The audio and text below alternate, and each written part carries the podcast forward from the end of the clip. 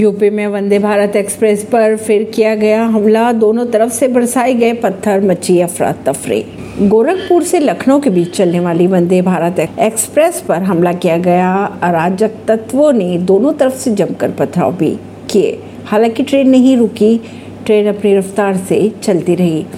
बात करें अगर उत्तर प्रदेश की तो वंदे भारत ट्रेन पर फिर से पत्थर फेंकने की घटनाएँ सामने आ रही हैं।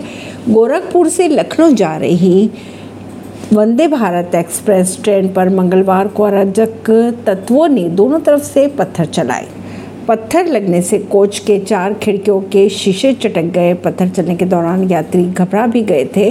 कोच के अंदर अफरा तफरी सा माहौल होने लगा था। किसी यात्री को चोट नहीं आई, न ही इस तरह की कोई खबरें सामने आ रही है। आरपीएफ मामले की जाँच कर रही है। ट्रेन अयोध्या से जैसे ही आगे बढ़ी, सोहा वल और देवरा कोट के बीच, सुबह कोर्ट के बीच दोनों तरफ़ से पत्थरबाजी की जाने लगी। पत्थर देख कोच के अंदर बैठे यात्री घबरा गए। स्थिति को ट्रेन के साथ चल रहे रेलवे के स्टाफ और सुरक्षा कर्मियों ने बखूबी संभाल लिया। दोनों तरफ़ से पत्थर चलने के बाद भी ट्रेन नहीं रोकी गई, अपनी रफ्तार से आगे बढ़ती रही। ट्रेन के लखनऊ पहुँचते ही कराई जाएगी मामले की जाँच। वंदे भारत एक्सप्रेस के लखनऊ पहुँचते ही मामले की जाँच कराई जाएगी।